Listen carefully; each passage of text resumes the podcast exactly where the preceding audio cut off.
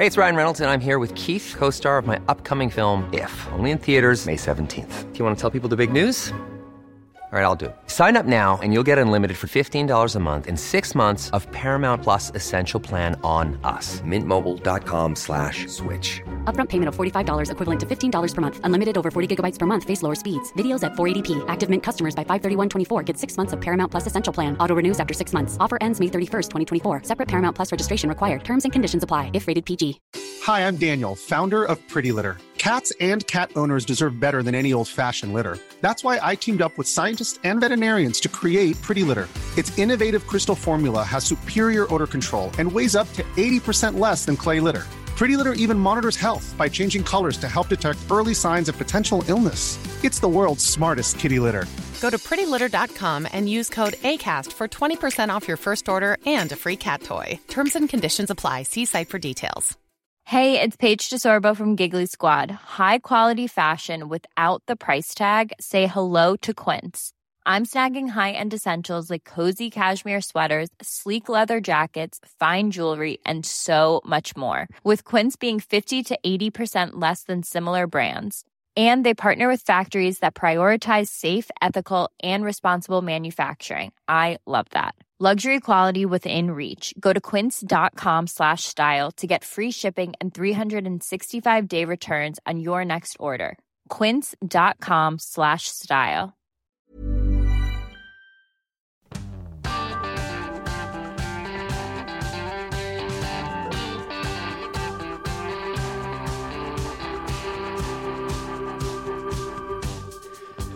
Da er vi tilbake med en ny utgave av eh, Omadressert, og for en utgave det er. Vi har nemlig besøk av eh, Øyvind Bramsæg. Velkommen. Tusen takk. Mens eh, halve Norge har fulgt den sterke 22. juli-serien, så har jo du fått sett det du har vært med på utfolde seg. Det skal vi snakke mer om. Vi har også de faste medlemmene her, politisk redaktør Siv Sandvik Hei, hei. og kommentator Terje Eidsvåg. God ettermiddag. Men Øyvind, hvilke reaksjoner har du fått nå etter at eh, serien begynte å gå på norske TV-skjermer? Uh, no, da, For du spilte Eivind, politimannen i, i, i serien. Uh, jeg blir rørt bare at du spør. Altså, for at når jeg tenker på det, for det er så overveldende positivt. Ja. Det er så eh, Ja. Så nå ble, nå ble jeg litt beveget her på starten. Men hva er det folk sier, da? De er så glad for serien. De er overraska, positivt overraska. De har gruvd seg. Mm. Og så er det ikke sånn så er ikke så gærent å se som de hadde tenkt. Har du snakka med noen av dem som mista noen på Utøya? Eh, ikke noen som mista noen. Men jeg har jo møtt folk som eh, Ja, jeg kjenner jo også folk som var der. Mm. Jeg har jo vært i begravelser sjøl sånn. også. Men får du også reaksjoner fra folk du ikke kjenner, og kjenner de deg igjen uten barten? eh, ja og ja. Ja, På butikken, så, eller hvordan arter det seg? Jo, det har Jo, det, har, det, det er rart, altså. Det er annerledes å det, er- det er være på TV enn på teater. For det er en del som, som sier Oi. Og så, I starten så opplevde jeg at det var noen som helst og sånn. Eh, eh, men eh, det, det artigste er jo selvfølgelig at folk eh, sier du er, du, du er fin, og vi elsker, liker serien, og du er, spiller bra. Ja, altså, helt sånn ukjent. Det var en håndverker på teatret som drev og satte inn nye glass i kantina vår. En som ropte helt, Er det du som er han politimannen? Ja, det var bra, ja. Jeg tror han sa det var greit. Eller noe. Men på, i, i Trøndelag så er jo det fantastisk. Ja, det er så høyt du kommer på skalaen. Ja. Men eh, når du skulle eh, gå inn og bli politimann, da, som, og politiet er jo en av instansene som virkelig får kritikk både i serien og i virkeligheten. Ja. Eh, eh, gjorde du research blant politifolk? Ja.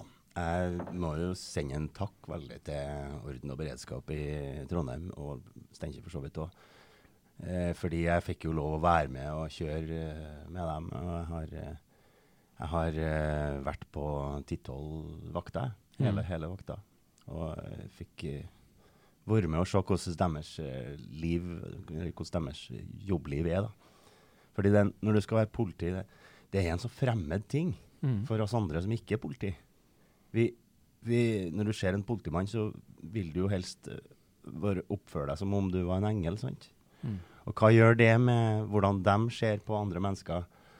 Hvordan dem- det er en ganske stor forandring og ting å sette seg inn i som jeg hadde null erfaring med fra før. Så det var utrolig viktig å få lov til å være med på. Jeg er jo det, enig i det med politiet. Det er en sånn veldig sånn spesiell ting når du ikke er det. Jeg har alltid tenkt at politiet er dem som skal springe inn når alle andre springer ut. Eller bort. Ikke sant? En skudd eller en uh, farlig situasjon. Og så var det no, er det nok mange etter 22. juli som sitter igjen med en følelse av at her skjedde ikke det. Det var, sant? det var campingturistene som sprang inn. Hvordan har det vært å da gå inn i det nå med blikket til en politimann?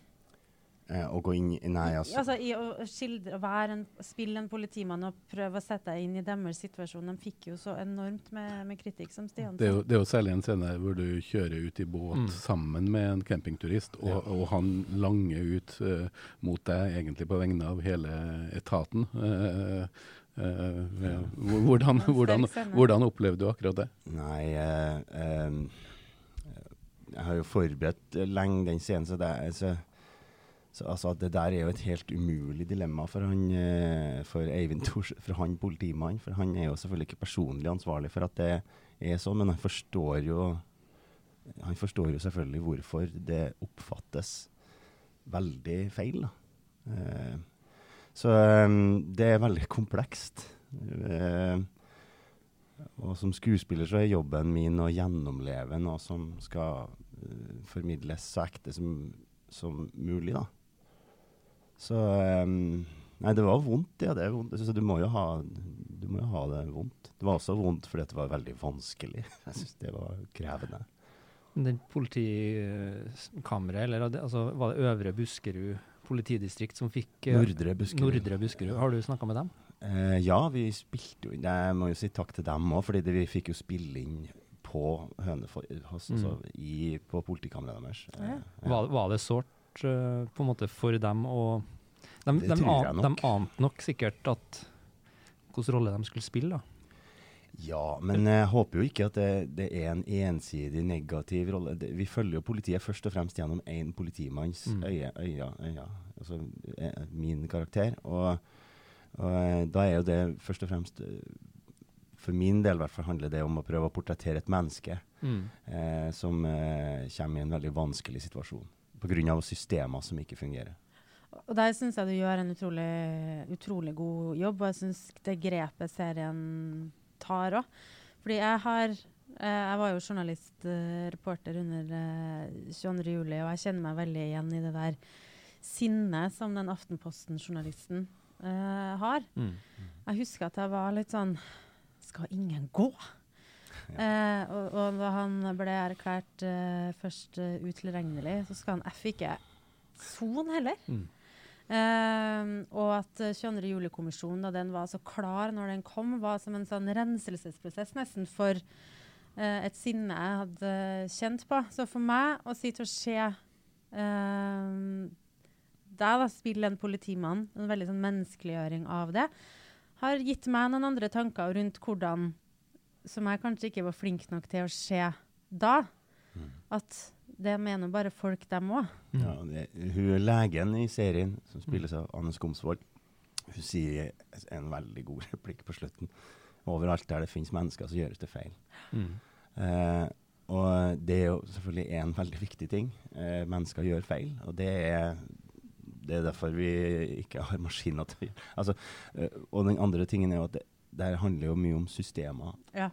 Ja, for det, det jeg tenker at uh, går som en rød tråd, da, både i politiet og i sykehuset Du har på, altså Heltene i serien her er hun uh, kirurgen, eller hun førstelinja, som, Ja. som, som uh, trosser sykehusdirektøren. Mm. Og du har campingturistene som trosser politiinstruksen. Skyting pågår. Altså folk som tenkte sjøl. Og det er jo kanskje en sånn bakside med det her New Public Management-måten å styre på, der ting skal være etterprøvbart. At man ikke tørs å handle som fagperson. Ja. Er det, har jeg forstått serien riktig som at det er en sånn Tenker du òg det? At det er en sånn understrøm her av uh, samfunnskritikk? Ja, det er det jo.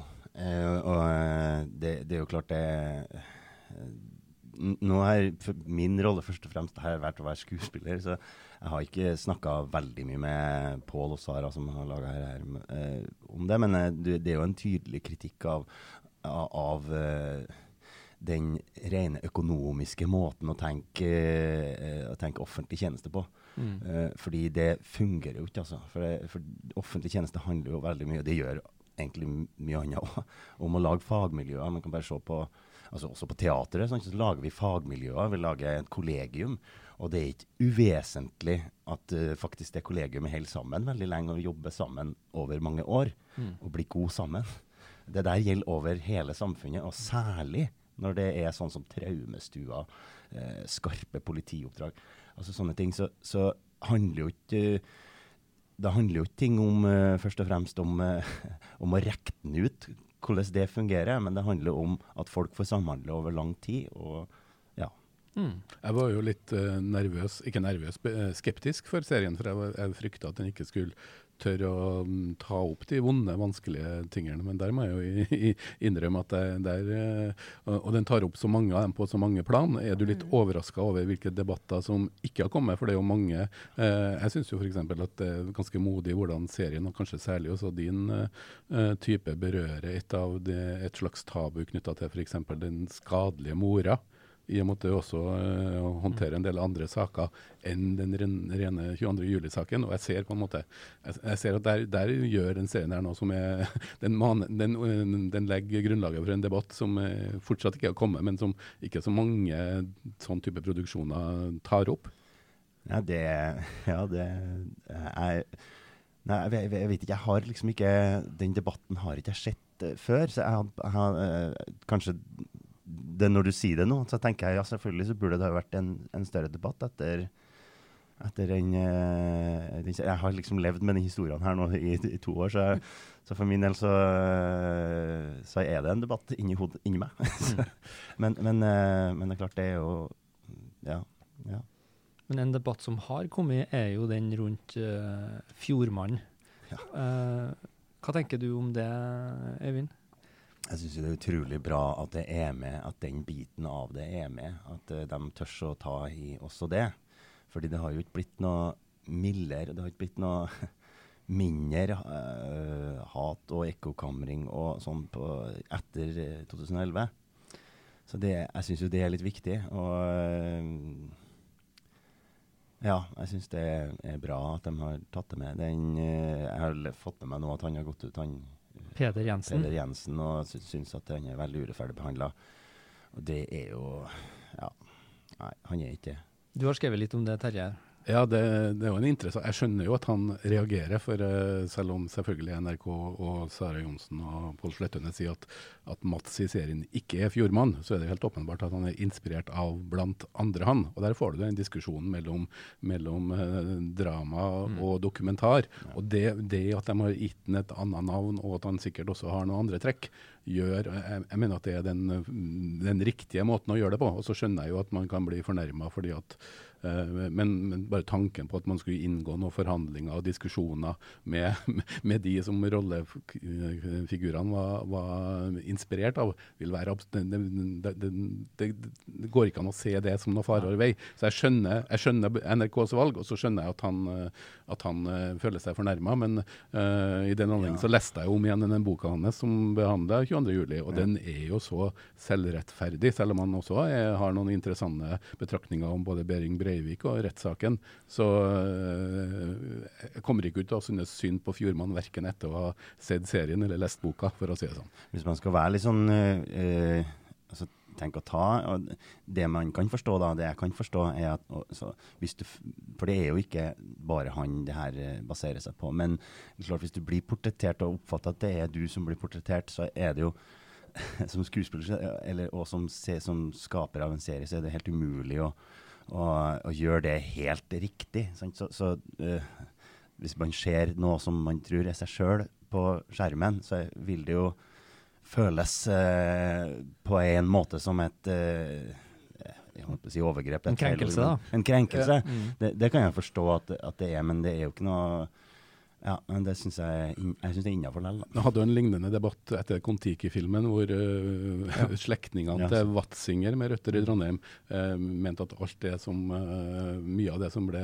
sagt og fremstilt av han, ikke var i nærheten av å stemme med virkeligheten. Men du får en helt annen terskel når du eh, gir eh, personen navn etter en virkelig person. Ja. Det, det, da blir det en annen diskusjon. Mm. Så det, det, det helt vesentlige her er at eh, bloggeren her heter Mats. Og, Og har et- Breidablikk. og, heter, og Breidablikk, og ikke Peder Jensen og Fjordmann. Og det er en- av de vesentlige skillene mellom eh, fiksjon og, og dokumentar. Det her er ikke en dokumentarfilm. Nei, og det, det gjelder jo flere av karakterene. Jeg vet jo også at uh, min karakter er også bygd på navngitte personer som, er, som jeg vet eh, navn på, men, men det er også blanda inn så mye annet, og er- opplevelsene er helt annerledes enn det som enn det som, eh, altså De har endra både historien og endra karakteren ganske mye. Så, og navnet. Men er det litt tidstypisk òg at det er en, eh, en krenkelse innad i uh, Altså en person som er krenka, som blir den store debatten, og ikke systemdiskusjonene som går inn i både politiet og helsevesenet, ting som vi er avhengig av at skal fungere. Ja, det er jo det.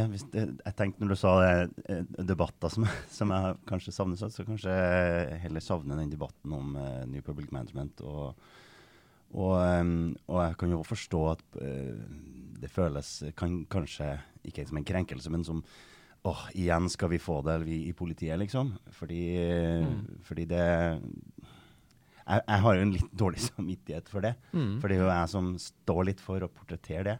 Og jeg, de har vært utrolig eh, flinke til å snille med meg. Eh, og, og, og latt meg få lov til å holde på.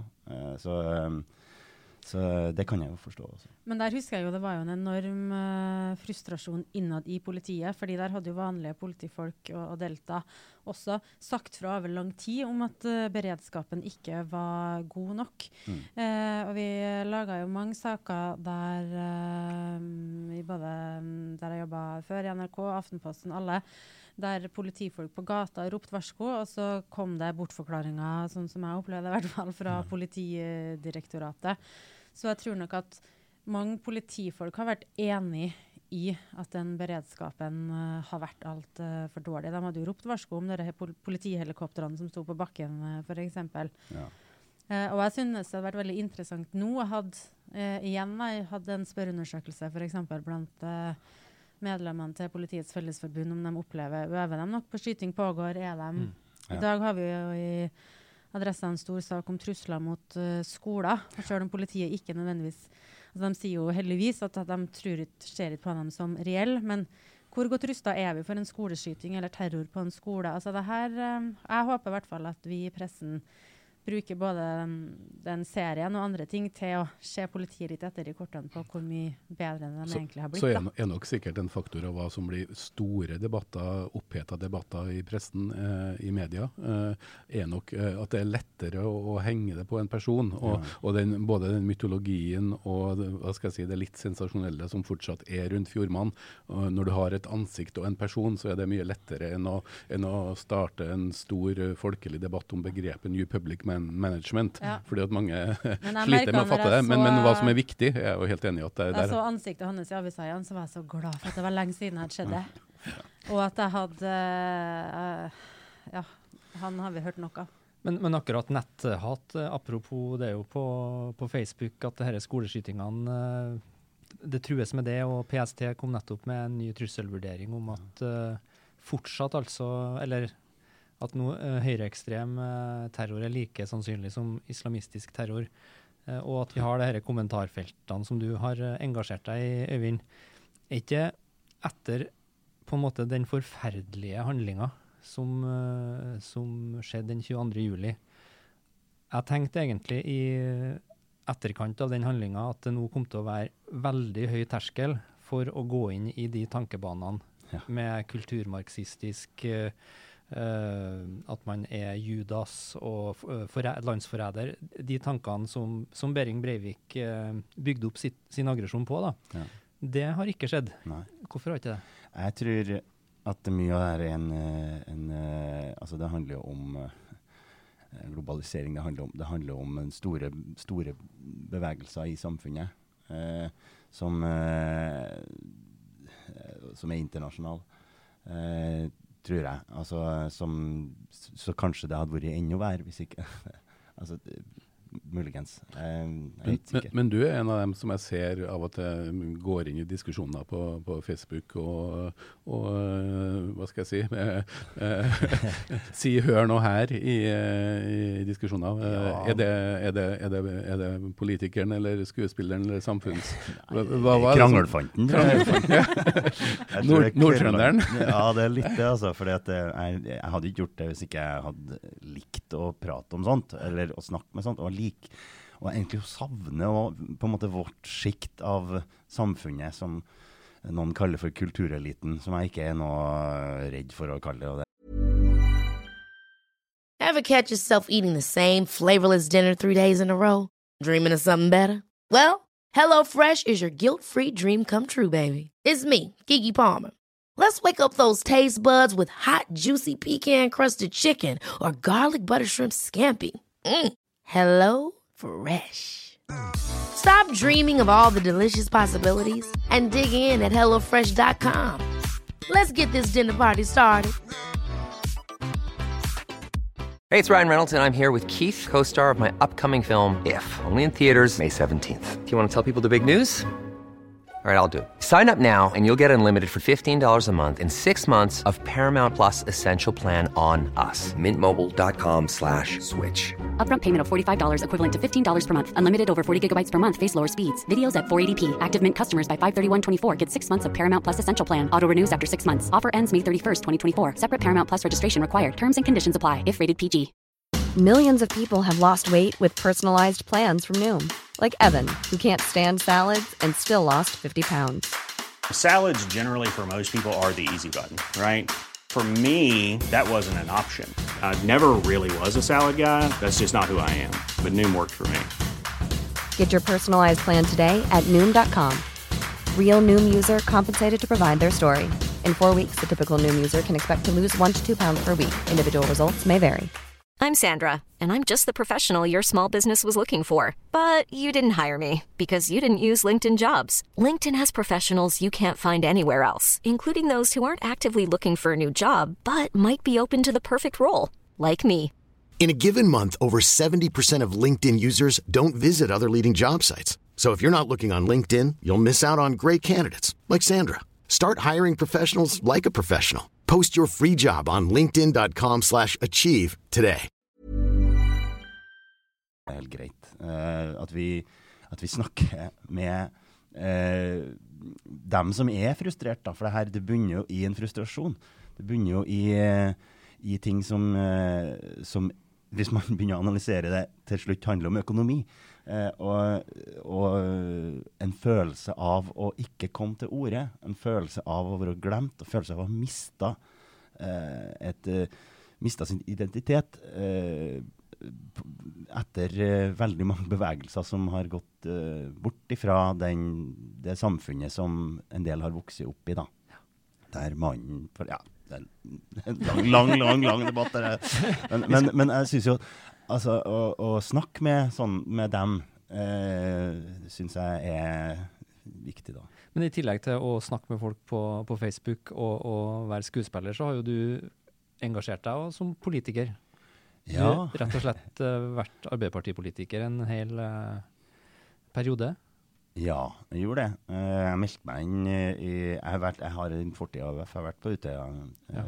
og sånn. Hvordan spilte det inn, forresten, for å ta det på Jobb, jobben din som i 22. juli-serien? Nei, det ble jo bare holdt på å si, lettere å sette seg inn i, altså, og tyngre òg, selvfølgelig. Både lettere og, og, og også tyngre, for at jeg kjenner liksom Jeg har vært der, jeg vet hvor kjærlighetsstien er. og sånn, Jeg har gått alle de plassene der. Mm. Um, ja. Men eh, grunnen til at jeg meldte meg altså det var, mm, det var når Fremskrittspartiet ble veldig stort eh, på 2000-tallet. Så fant jeg ut at nå må jeg nå ta, bli med òg. Så jeg meldte meg tilbake inn i partiet. Og så ble jeg spurt om jeg ville sitte stå på lista, og så havna jeg på lista. Og så tror jeg det var eh, mange som ville ha en skuespiller med òg. Så da, da, da, tror jeg jeg ble, jeg ble kumulert litt pga. det. Og det var mange som sa at jeg ble kumulert mest av alle. Og så sjekka jeg listene, og det var jo ikke sant. Men, uh, Fake news. Jeg, aldri sjekk Rita, sånne ting. Rita ble kumulert 40 ganger mer enn meg, eller noe sånt. Men det var en fin, uh, utrolig fin opplevelse å være uh, lokalpolitiker, og også veldig frustrerende, fordi alle møtene foregår når jeg er på jobb. Det gir jo en fin bru til en kommentar du har skrevet denne uka her, eh, Siv, om hvordan i all verden skal man klare å rekruttere folk til lokalpolitikken når de krangler så busta fyker innad i partiet? Arbeiderpartiet i Trondheim. Ja, for nå er de jo i gang igjen. Det er jo straks årsmøte. Det er et stort uh, i Trondheim Ap, et herlig politisk verksted. De skal meisle ut ny politikk. Og så uh, er det krangel og intern strid som uh, preger oppkjøringa. Det siste nå er jo at det har kommet et illsint brev der en god del store arbeiderlag kritiserer Hannemo Bjørnbeth, som er leder for Trondheim Arbeiderparti. og jeg vet ikke hvor interessant det er å gå inn i detaljene i den kritikken, men det bygger jo på de samme motsetningene som har vært lenge mellom Eh, eh, fløyen rundt Rita Ottervik, da, for å si det sånn, og AUF. Og mm. hvor stor makt skal AUF ha, og hvor rettferdig er det at de kan verve medlemmer for en tier og, og sånn sett få mye makt. Ja, Oppi dere så har de gjort ja. et elendig valg. Og så gjorde de et elendig valg. Uh, de beholdt ordføreren mye takket være drahjelp fra SV, MDG og Senterpartiet og Rødt. Uh, og så, ja, så Stemninga er ikke tipp topp. da. Og de flykampene som laga masse bråk og styr og rabalder for et år siden, og som de nå skulle legge bak seg, de pågår fortsatt. Hvorfor uh, klarer de ikke å legge det bak seg? da? For de, Jeg regner dem å skjønne at uh, sakene drukner i, i personkonfliktene?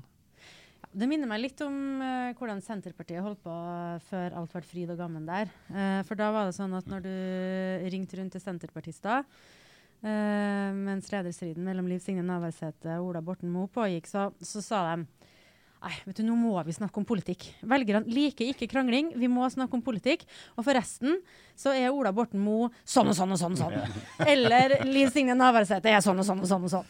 Og sånn er det litt i, i Arbeiderpartiet nå, at du, alle er enige om at nå må vi snakke om sakene. Men AUF, altså. Dem. Eller motsatt. Sånn at folk evner bare ikke å legge det bak seg, virker det sånn. Hvordan er det å lese sånne saker, da, du som har vært på innsida? Jeg syns jo det er leit, da, at, at, de, at de, ikke de tar det internt, rett og slett. Men uh, jeg forstår jo at det er en stor konflikt eh, en eller annen plass som jeg overhodet ikke har noe greie på. Det, er ikke, ikke, involvert i. Men det virker jo som den er nesten henta fra teatret. Jeg tenker på settinget. Det at noen får et brev fra fortida, det, det, det, er jo Ibsen. Ibsen og de fleste stykkene til Ibsen. Jeg forstår jo hvorfor det blir interessant å skrive om. Jeg, jeg, jeg, jeg, forstår jo det, fordi det er jo altså god, god historiefortelling, holdt jeg på å si. Uh, men det er jo synd det, det, Vi får håpe da at Eller jeg håper i hvert fall at uh, det blir løsning på det. og Det ser ikke ut som noen sånn helt uløselig ting hvis noe virker urettferdig fra ei side, og, uh, og noe annet virker urettferdig fra andre sida, så finnes det en plass i midten. Mm. Det var et diplomatisk svar. Nei, diplomat. ja, bra. En annen ting de diskuterer i Arbeiderpartiet, det er jo om Trond Giske skal bli fylkesleder. og Hva tenker du om det, Øyvind? Det tenker jeg ikke så mye om, egentlig. Litt, eh, tenker du? Jeg, jo, jo, jeg tenker jo noe om det. Jeg tenker ikke det bør eller det bør ikke. Det tenker jeg ikke. Men jeg tenker jo at uh, det er synd at det ikke uh, Altså, Trond Giske er en helt fantastisk dyktig politiker. Um, bare husk tilbake når han var kulturminister, og det bare så mye ble gjort. Og Kulturløftet og Eh, og eh, plutselig så forsvant spilleautomatene som folk altså, var, eh, Han er en duer, og han er en vanvittig god retoriker. Eh, samtidig så vet jeg at det er jo noen som syns det er en rød klut for noen. Mm. Eh, og her eh, er det etter min fattige evne kanskje ikke like lett å finne et middle ground. Nei, det er kanskje et godt poeng, Siv. at uh, Skulle tro det blir enklere å bli venner etter Klæbu forsamlingshus enn eh, etter uh, Giske-saken. Ja. Nei, jeg syns uh, kommentator i Bergens Tidende Jens eh, Kiel, det sier jo litt om hvor spennende trønderpolitikken er. Når, eh, nei, vet du, bergenspolitikken har vært innmari spennende i det siste, så jeg skal ikke si noe om det. Men selv der bryter gjennom. Selv der bryter gjennom. Han hadde eh, en kommentar uka her eh, som gikk på eh, at Giske ikke består eh, Gerhardsen-testen, ifølge han. Altså den der med å være tillitsmann. Og tillit er ikke det samme som flertall. Um, du kan jo ha to ja, F.eks. da det var nestlederstrid, eh, eller kamp, da i, eh, i SV, Kari Elisabeth Kaski mot uh, Fylkesnes, den husket vi så mye av, fordi den var ikke så bitter. Mm. og så var det Fylkesnes som, uh, som vant og ble nestleder i SV. Men jeg vil tro at begge, som, begge har tillit i salen. Mm. Mens det som kan skje med Giske, er at han får flertall i en sal eller i en valgkomité, eller ja, hvor som helst, men han et, hvis han ikke har tillit blant mindretallet, så er det vanskeligere å, å gå videre. Jeg kan for øvrig anbefale Einar Gerhardsens uh, 'Tillitsmannen' fra mm. 1931. Det er en av de beste tynne bøkene jeg har lest hvis man er opptatt av organisasjonsliv, og hvordan man, alt ifra hvordan man skal avholde et møte, enten i, si, i Rosenborg eller i Arbeiderpartiet. Men det, det er en utrolig lettfattelig og veldig bra bok om hvordan man uh, har en fornuftig og uh, lettfattelig uh, plan for hvordan man skal drive organisasjoner i stort eller smått. Så det er en av Gerhardsens 'Tillitsmann' er faktisk en, en norsk klassiker. Har du, bru- har du Ja, den- opp anbefalinga di nå? Nei, det har jeg ikke. Den står seg. Jeg har den faktisk liggende på pulten, eh, på pulten min, og den er fort lest, men veldig nyttig. Mens du har ordet, Terje. Det, du fortalte meg før eh, vi gikk inn her at uh, nå ligger folk i kø igjen for å kjøpe seg ekstremt kostbar uh, vin. Men det som folk Det hadde flest vil ikke ha Gerhardsen gjort. Det hadde ikke. Han har drukket arbeidervin, eh, vil jeg vel tro. Nei, det er jo en interessant tid, det her starten på året, for da kommer de første statistikkene over de mest solgte varene på Vinmonopolet i Norge. Og så eh, i begynnelsen av februar så er det årvise slippet av burgundvin på de syv polene i Norge som har såkalt spesialstatus, spesialpolstatus, og der er ett i Trondheim, nemlig på Valentinlyst. Mm. Og det, mens den mest solgte vinen eh, i Norge for fjerde året på rad er en amerikansk vin som eh, heter Fallende fjær på norsk, eh, til 125,90 tror jeg for ei flaske. Så, så, så, sto, så sto altså folk i kø eh, for å kjempe om de fire flaskene som kom til Trondheim av Romané Conti-viner til henholdsvis 14 000 og 15 000 Oi. eh, kroner per flaske. Og de fleste fikk ikke. Og der, eh, der har du et uh, interessant spenn. Men du har vært borti eh, Falling Feather, Eivind? Å ja, men det er på kartongen her. Det er på kartongen, ja. Ifølge Dagens Næringslivs anmelder så det uh, minner det noe mer om en saft om, enn om vin, og den lukter av møllkuler, så vidt jeg uh, husker fra det slaktet der. Men du, du finner altså glede i den òg? Ja, absolutt finner glede i den, ja. ja, det- ja. Det er ikke noe, jeg er ikke noe sånn vinsnobb, nei, men jeg litt sånn spritsnobb. Du er spritsnobb, ja. ja. Jeg er faktisk eh, opptatt av eh, ja, de brune tingene. Men, men en av grunnene til at så mange Og det, jeg var faktisk i køa på, på Valentinlyst i embetsmedfør, må jeg nesten si. Jeg var på jobb. det er så bare menn der, faktisk. Men det som er litt spesielt med Vinmonopolet i Norge, er at eh, de dyreste vinene relativt sett er billige.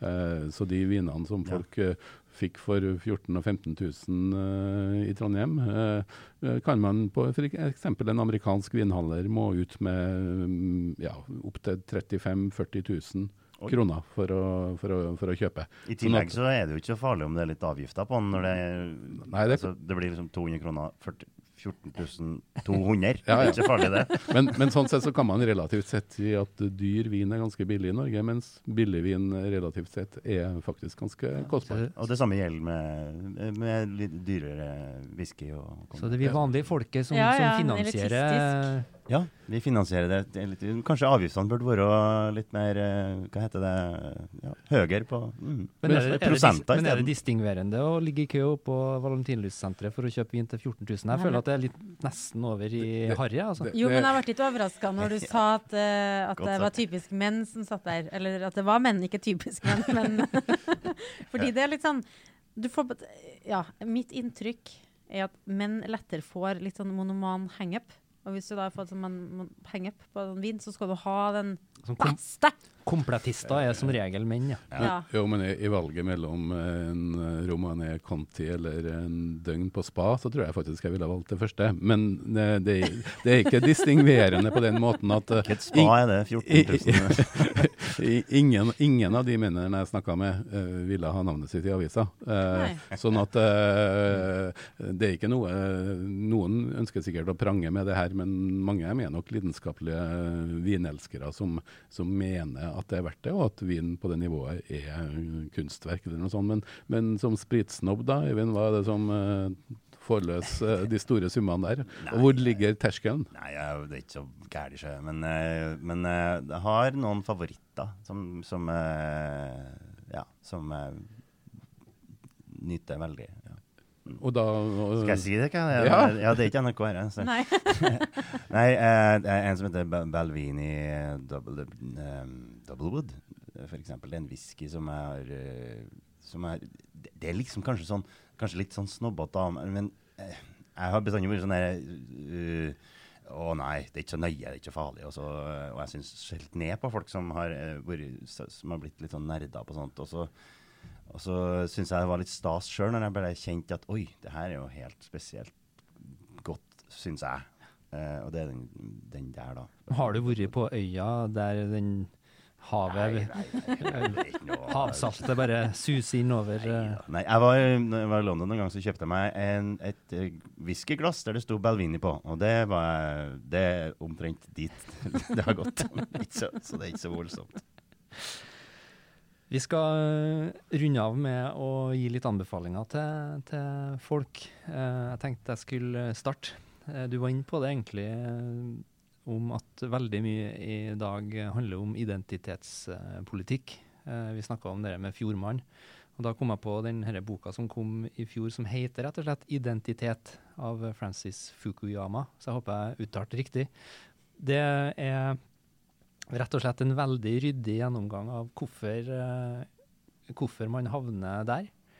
Det er behovet for anerkjennelse som, og store grupper som føler at de ikke er for nok anerkjennelse, som kan spilles opp hvis, eh, hvis lederne vil det. Og det har mange eksempler på. Det, og Det er egentlig en sånn kritikk fra en ganske moderat slash høyreorientert eh, tenker. da, og Veldig ryddig gjennomgang av det som vi hele tida sitter og diskuterer om identitetspolitikk. Så det blir min anbefaling. Enn du, Siv?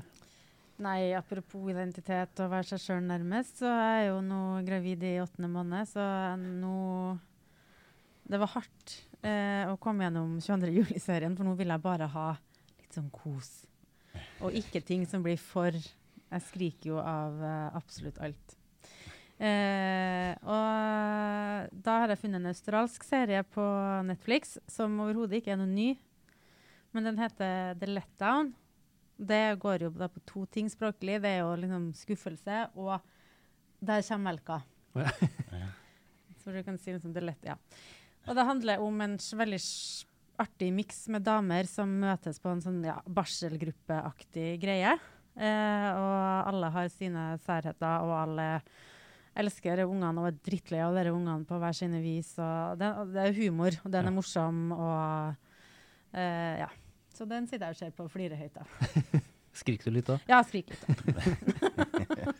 Terje, da? Natt til mandag så er det Oscar ut, norsk tid, så er det en Oscar-utdeling. Eh, og mange av de filmene som kjemper om en pris der, eh, går jo på kino nå. Og den, eh, den beste og mest originale av alle eh, eh, en, faktisk en sørkoreansk film som heter for 'Parasitt', som jeg anbefaler sterkt alle å se, enten man har sett en sørkoreansk film før eller ikke. Den er ikke bare nominert til beste ikke-amerikanske film, men beste film, beste manus, beste regi.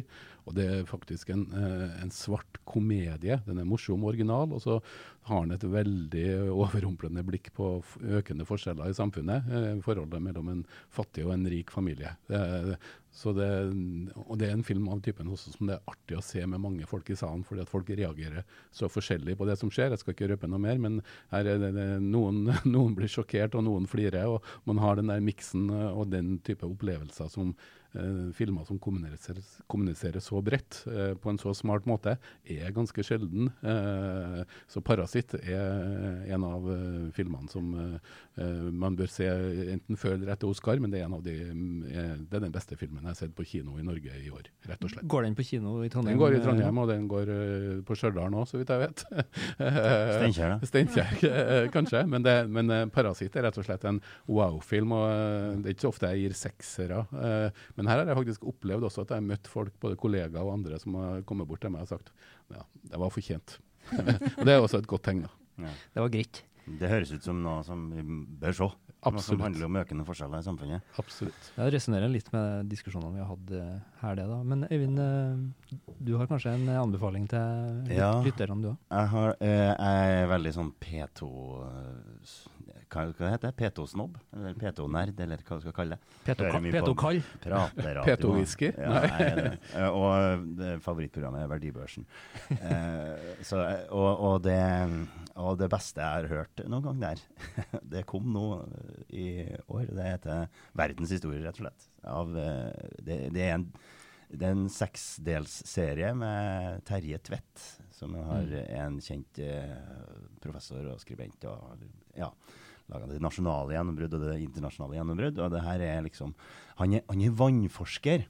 Han er geograf i tillegg til å være liksom eh, samfunnsmener. Da.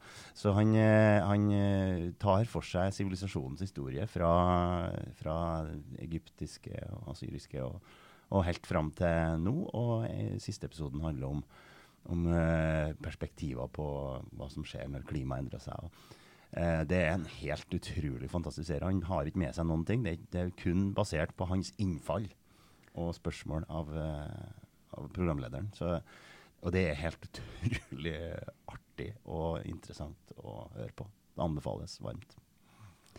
Med det så runder vi av omadressert. Eh, Lytt på oss også neste uke. Vi skal komme tilbake, det lover vi.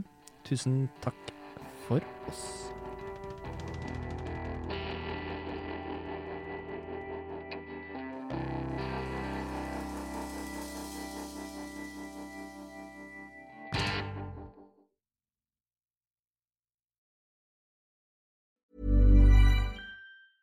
Hi, I'm Daniel, founder of Pretty Litter. Did you know cats tend to hide symptoms of sickness and pain? I learned this the hard way after losing my cat, Gingy. So I created Pretty Litter, a health monitoring litter that helps detect early signs of illness by changing colors, saving you money and potentially your cat's life. Pretty Litter is veterinarian developed, and it's the easiest way to keep tabs on your fur baby's health right at home. Go to prettylitter.com and use code ACAST for 20% off your first order and a free cat toy. Terms and conditions apply. See site for details.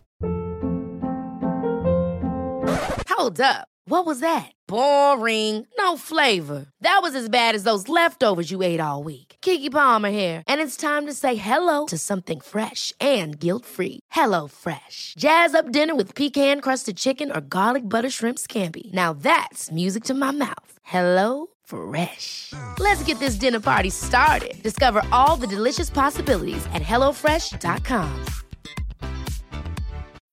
When you need mealtime inspiration, it's worth shopping Kroger, where you'll find over 30,000 mouthwatering choices that excite your inner foodie. And no matter what tasty choice you make, you'll enjoy our everyday low prices, plus extra ways to save, like digital coupons worth over $600 each week. You can also save up to $1 off per gallon at the pump with fuel points. More savings and more inspiring flavors make shopping Kroger worth it every time. Kroger, fresh for everyone. Fuel restrictions apply.